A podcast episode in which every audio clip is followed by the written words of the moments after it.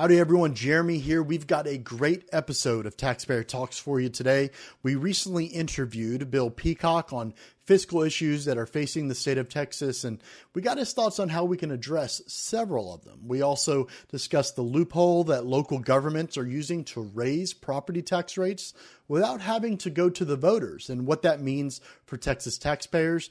And then lastly, we talk about issues that are most concerning to Texas taxpayers ahead of the November general election. Stay tuned.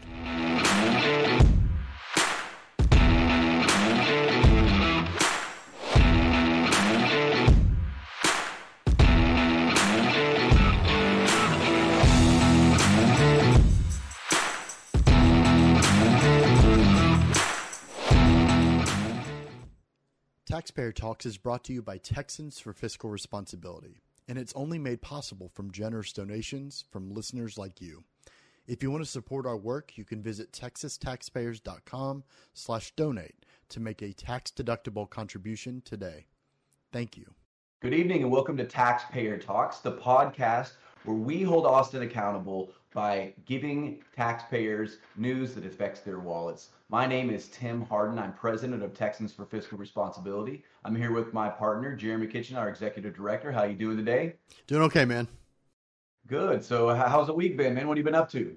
It's uh, it's been busy, right? As everyone knows, the election is right around the corner, so I'm sure everyone is currently being inundated with campaign advertisements and uh, seeing stuff all over social media. Kind of the uh, the bunting, if you will. It's the, the three bullet points on why you should vote for X, Y, and Z candidate or why the other one's bad. And so just kind of trying to keep tabs on that and keeping, you know, keeping people honest. Yeah. You know, when, when elections approach, it, it kind of consumes the news cycle. And so uh, we have, we have less fiscal issues going on aside from, you know, our, our impending economic collapse that I'm sure is, is coming. Uh, I think we have CPI coming out this week, which I'm sure we'll comment on when we get those numbers.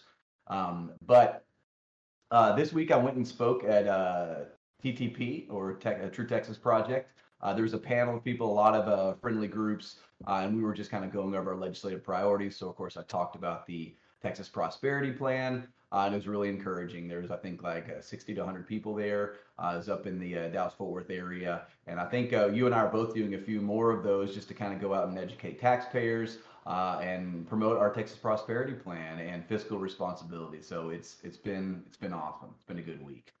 Yeah, that's right. I think we I think we both have events right uh, today. I guess with this recording is going live. Uh, uh, I've got one in Northwest Houston, to, which is to do that, and the you know True Texas Project talk about that sort of stuff.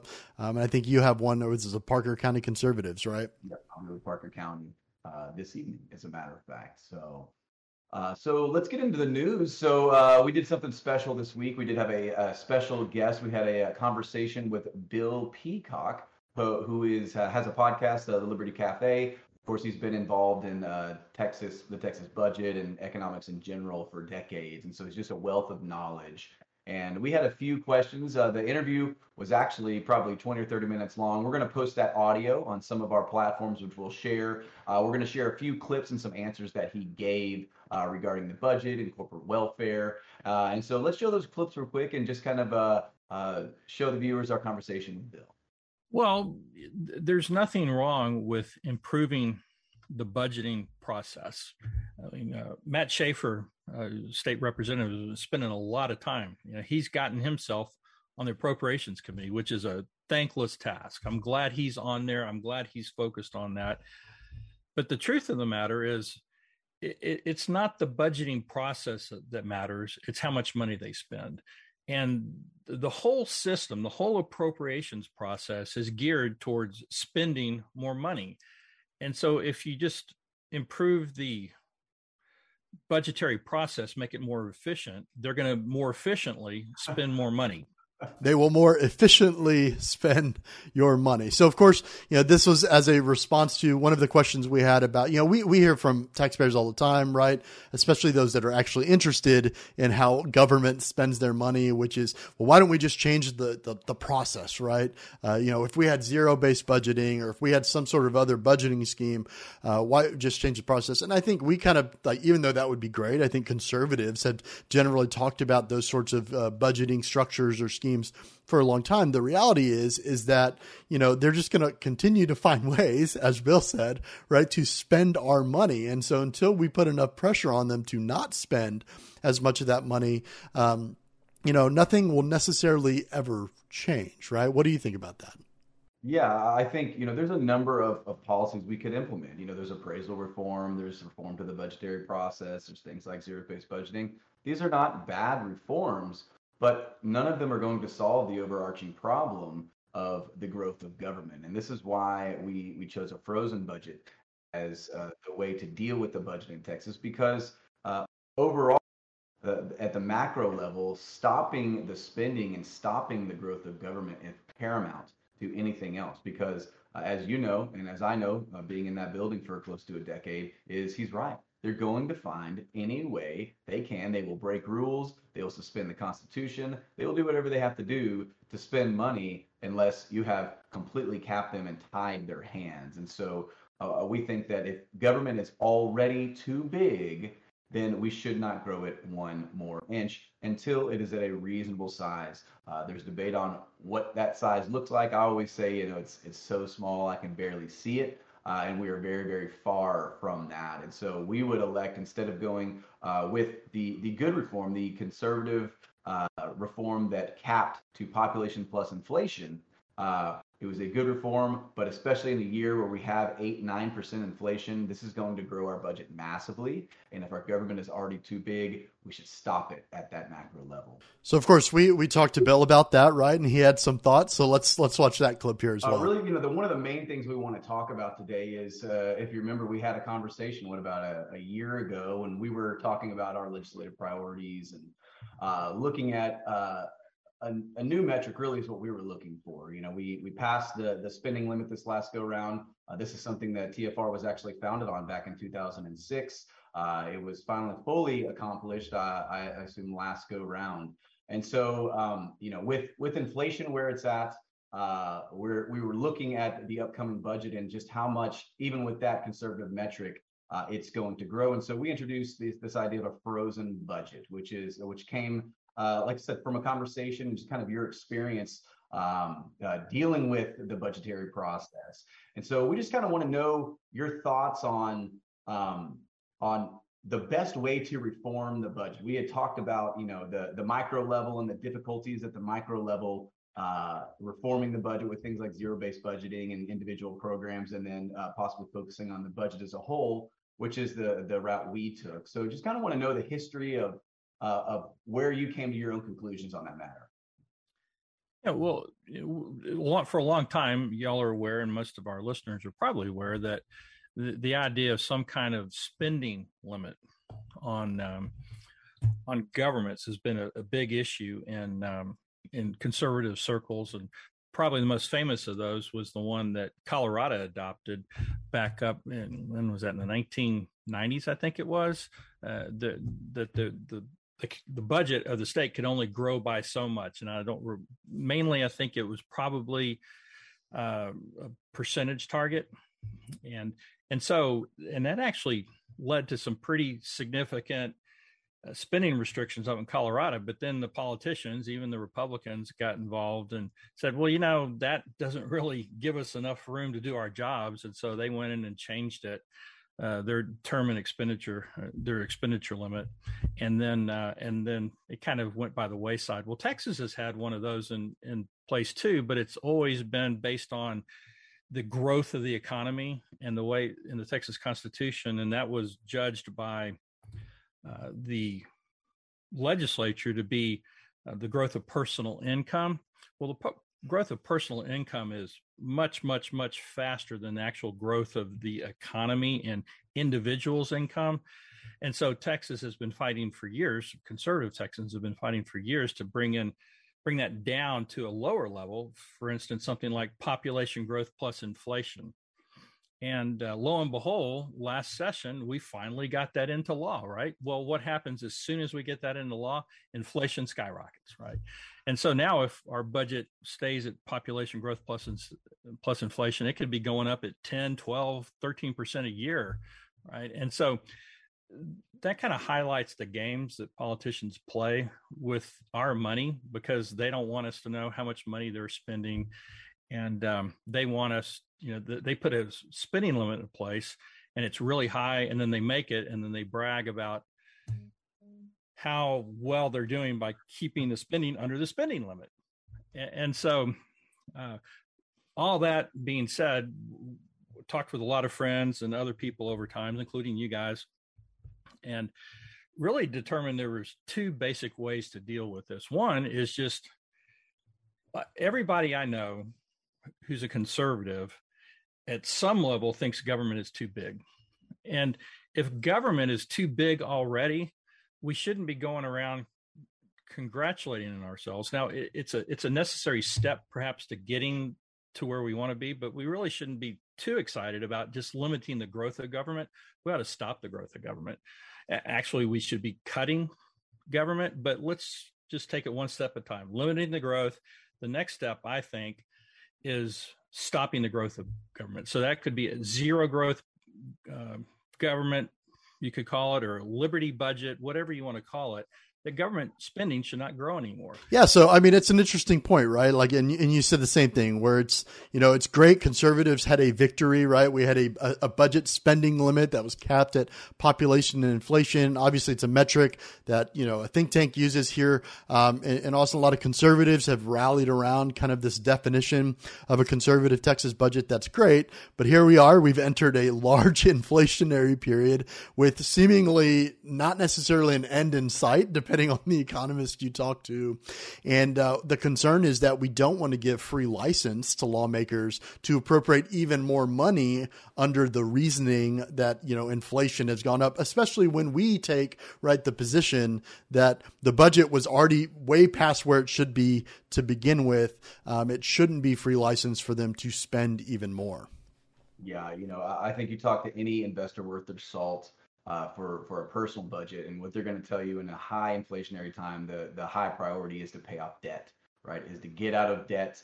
Um, there's this this misinformation that you know, oh, the the money's inflating, so my debt's going to be worth less, and it's just not true. You get yourself in more trouble if you're in debt. So we should be doing the same thing. We should be cutting spending. We should be tightening the belt, and we should be investing uh, in only core functions of government, uh, getting our house in order. Uh, the last one we we talked about was actually uh, chapter 313, which is something we have been uh, spending a lot of time on. Of course, there's a rumor that uh, they are going to be renewed. Uh, Dade Phelan came out and said that uh, he supports them in a different in a different form. so let's take a look at what Bill had to say about those. Um, I'm I'm sure you've heard the rumors, and some have been actually public about it that leadership, specifically in the House, Phelan has come out and said that he has the desire to renew uh, corporate welfare or specifically Chapter 313 abatements in a, in a different form. Um, why are they doing this? They, we, we've heard from both parties, the Democrats and Republicans, that they don't want, the parties themselves do not want these things to exist. So why is leadership uh, wanting to renew these again after they're set to expire, I believe, in December of this year?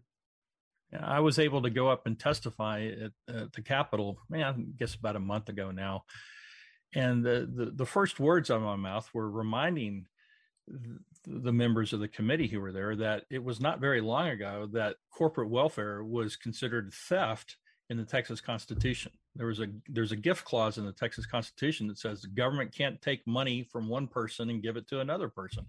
That's called theft. It's corruption.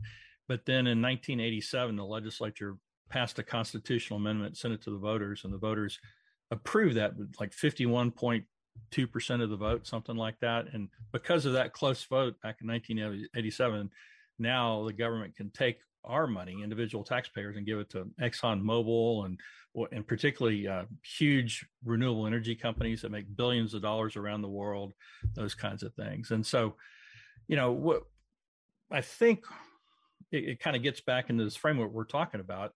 What it'll Texas property taxes are really high. Businesses don't like it and so I think what this corporate welfare does is it allows the legislature to buy off big business, and, and so gives them big tax breaks. You know these these 313, 312, and other tax breaks. You know, cut their property taxes in half for 10 years. and it buys them off. And that's just one constituency that isn't giving them a hard time about high property taxes anymore. And then, you know, they're they're keeping the schools and the local government governments happy by spending all that money. Yeah, so 313s, right? Uh, kind of talking about uh, the fact that there are people, uh, at least in the past, that have previously qualified for these kind of tax exemptions. And by the way, those people are businesses, not actual individual taxpayers who end up kind of brunting the difference, um, if you will, there. And so it's certainly concerning, to Bill's point, um, that they're they're coming that potentially going to be brought back. What's unclear is whether or not lawmakers will follow suit and bring it back in some capacity. Yeah, you know, I actually did an interview with Bloomberg uh, yesterday. It should be coming out of the next week, and we talked specifically about this. Uh, and there's there's so many problems with these 313s. And not only the fact that we're going to renew them, but you know, the, it is the largest corporate welfare program in Texas, uh, totaling I think about 11 billion dollars. Um, there's uh, in this last year, there's I think 490 uh, applications where typically in a typical year, I think it was like somewhere between 60 and 90. And then there's this flood uh, of all of these companies and putting in placeholders that, hey, they might need this in 20 or 30 years. Just all kinds of shadiness going on. The program needs to end. We oppose all corporate welfare. It doesn't matter who you're giving it to. Uh, and so we'll see in this next legislative session. What, I mean, it's exactly it's one of the issues that like has bipartisan support, right? Like the Texas GOP and Texas Democrats both have it in their platforms that they're opposed to corporate welfare. Yeah, if they somehow renew this, uh, it's going to tell us a lot about about how that legislature really works. If you have both parties opposing it, but yeah, magically somehow it still passes. Uh, it, it tells you how things really work in that in that building. So um, speaking of uh, the legislature and, and past legislation, I did write an article this week uh, talking about the, the loopholes in SB2, the 2019 historic property tax reform that we mentioned uh, quite often. Uh, and uh, there was a, an interaction uh, that we had with Chairman of the Republican Party, Matt Rinaldi. and essentially, he was making the point that Dallas was raising their rates over the 3.5%. And of course, we answered him and we said, hey, you know, there's a loophole, and then kind of went into the explanation of exactly uh, what this is. And uh, essentially, what it is is uh, not to get too nitpicky on the on the the policy or the bill, but what what they passed is they have a a provision that allows if you have not for the last three years uh, raised to that voter approval rate, you can essentially bank the leftover rate. So let's say that you know the rate's 3.5. Let's say you only raised to 2.5 all of those years. You would have one percent in each year that it's now expiring this year. That provision expires in December of this year, and so all of these cities who uh, are wanting to money grab, they can take all of that three percent, stack it on top as long as they're right below that and still be able to raise the rate far above the voter approval rate without triggering an election it's shady. The whole, I mean, there's a lot of problems with that bill that that, that passed. Of course, there was some good stuff as well, um, but this is just another example of uh, you know inside baseball and lawmakers of the state kind of you know reaching behind the backs in dark shady rooms and saying hey you know here here you go cities uh, and then of course they play this game we talk about the cities blame the state the state blame the cities so What's your thoughts, Jeremy? Yeah, I mean, it's just, man, it's to be expected, sadly, right? It's like you had the disaster loophole provision, right, that was supposed to be remedied, right, just here. Um, and it, it's just, man, this reform package, you know, they had all this back and forth. You had these supposed Republicans standing up, right, to these local government jurisdictions. And here we are, we find out that they've like given them provisions, right? These local governments provisions to do the exact opposite uh, of what the quote unquote intent of the bill was. You know, and this is really the first cycle in which it's all kind of coming into its full implementation. And if you're a taxpayer, right, who's just concerned about rising property taxes, you've got to be just tired tired of this, right? Like, why can't we just simply address the problem and stop with this circular firing squad of the state blaming the local governments and local governments blaming the state? It's a terrible tax system, and it's beyond time that we deal with this issue and move on. Yeah, I mean the goal is complete elimination because you can't you can't fix a broken system, right? And and we could sit here and count the number of uh, lies that were told to us by the legislature, whether, you know, when it passed in 2019, hey, you're going to see your property uh, tax bills go down. They have not gone down, right? Uh, recently in the summer when they were having, you know, Senate finance hearings and House appropriations hearing, hey, don't worry. I know you're scared about your appraisals, but all the local subdivisions, you know, the ISDs and the cities, they're going to lower to the no new revenue rates, and it's going to be just fine. Guess what? That was a lie as well. Uh, and then, of course, now we we we continue to see cities abuse these loopholes, uh, and it just shows that you know, for the most part, aside from a few uh, critical reforms, the the whole bill was just a big show, right? Where they get to go blow trumpets in the streets and say, "Hey, look, we provided relief," but there is no relief. No one's tax bill has gone down, and you know the hope is that we don't do this again this next go round. That's our fear, right? Is is they throw some money at the situation, they compress some rates, and then they're done with it, but they don't tie uh, like Oliverson's bill tie to elimination specifically of the M&O, which by the way, just another reminder, Greg Abbott said was his goal, right? In in the debate, he said, "I my goal is to eliminate school property taxes to let people own their home." Hey, we applaud that. We're of course cautiously optimistic that uh, that he is able going to be able to do that. The first step would be to add that to his priorities, his legislative priorities. Uh, if he does not do that, then we are going to know that that was just an outright lie as well. As well.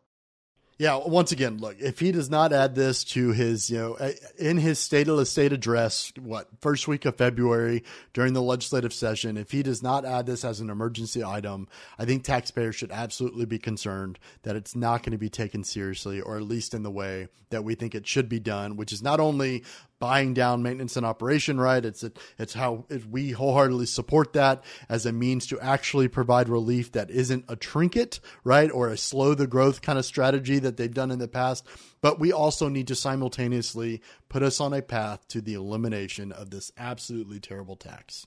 Yeah, and and for those, you know, we we we interact with taxpayers a lot, and they'll say, "Hey, well, what can Abbott do?" Right? And in a sense, yeah, he's not a legislator, right? He's not writing the laws, but he has a few things uh, that uh, can overpower the legislature, right? One, he has a bully pulpit. Uh, he can control policy, and specifically, the way he can control policy is he can call an unlimited number of special sessions until this is accomplished. And so, the easiest way that Abbott could absolutely come through on his uh, his goal to eliminate school property taxes would be to put it as a legislative priority and say, if you do not pass this, I will call an unlimited amount of special sessions forever until you do. And if he did that, I guarantee you they would eliminate it or put us on a path of elimination. So don't buy into that he can't do anything. Yes, the legislators have their uh, their responsibility. They have to craft the bill and, and have a clean bill that would do that but he absolutely is driving the train. And so we have to hold him accountable, especially with the, the bold statement he made in the debate. For sure. I mean, look, taxpayers want this, right? We've we've written about this several times, right? There was polling done, I think, by Defend Texas Liberty PAC just a month or two ago, right, where it said that t- taxpayers want actual property tax relief. This kind of segues into our, our next portion here where, you know, I wrote this week about um, fiscal note, right? Survey results, right? We do a survey every week for subscribers to our weekly email that goes out on Fridays. And last week's, you know, survey was what are out of these, I think, six items, what are the most important issues to you going into the November election?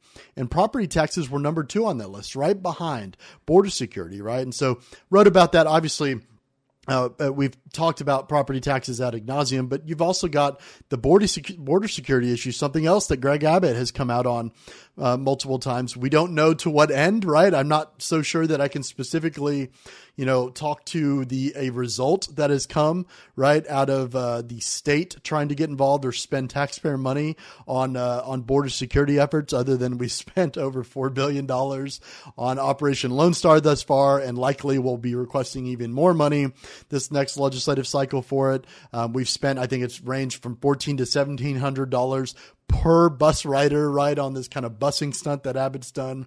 Uh, but you know, taxpayers, I think, are are keenly, especially now in an election, kind of the, the this last month of the election, keenly aware of these issues going into this next cycle, and uh, property taxes right there right there up with border security. Um, I don't think the legislature is going to be able to ignore the issue like they have in the past. Yeah, you know, uh, I think, you know, to concede that I think the border is an issue. I think we we have to deal with it. You know, there's a lot of calls for Abbott to declare an invasion. A lot of people think that what a uh, hopefully soon to be Governor Kari Lake will do that and put pressure on Abbott in January. We'll see. From our perspective, this is a fiscal issue uh, because not only um, do we have uh, people coming in uh, jeopardizing in our quote unquote safety net, right, where we have all of our welfare programs are, are just being completely drained uh, we have, uh, like you said, four billion dollars that was spent on securing the border, and what did we get? I remember the article you wrote. Uh, you know, is it juice worth the squeeze? Um, that's a lot of money uh, to have not really solved the issue or come even close to it. As a matter of fact, uh, we've heard that they are talking about spending more out of the surplus, right? Probably two or three billion more dollars on securing the border. Uh, are we going to get the exact same result? Just a bunch of money thrown at the situation uh, and nothing done. Um, we we will see. Uh, I think it is it is important to note that with everything going on, especially nationally, uh, poll after poll after poll is showing with you know, you know, Roe being overturned and all of these you know caustic issues. Still, in in taxpayers and voters' minds, the number one issue is the economy. The economy is what is crushing people. Inflation, and so this we should take notes from that in Texas, and we should know that people are hurting. People are likely going to be pushed out of their homes if nothing is done on property taxes, and so we we beg the legislature to deal with this and to give taxpayers relief because it's probably going to be a rough couple of years coming up. Absolutely. Yeah. Well, I think that is all we have today. Uh, we appreciate y'all being with us. Uh, we will be back again next Thursday at 5:30. Y'all have a great week, and we will see you then. Take care. For even more content, follow us on social media at Texas Taxpayers on Facebook and Instagram, at Texas underscore taxpayers on Twitter. Subscribe to the Fiscal Note, our weekly email jam packed full of information important to Texas taxpayers at texastaxpayers.com slash subscribe. And then make sure to check out our Texas Prosperity Plan, texastaxpayers.com slash TPP. Thanks.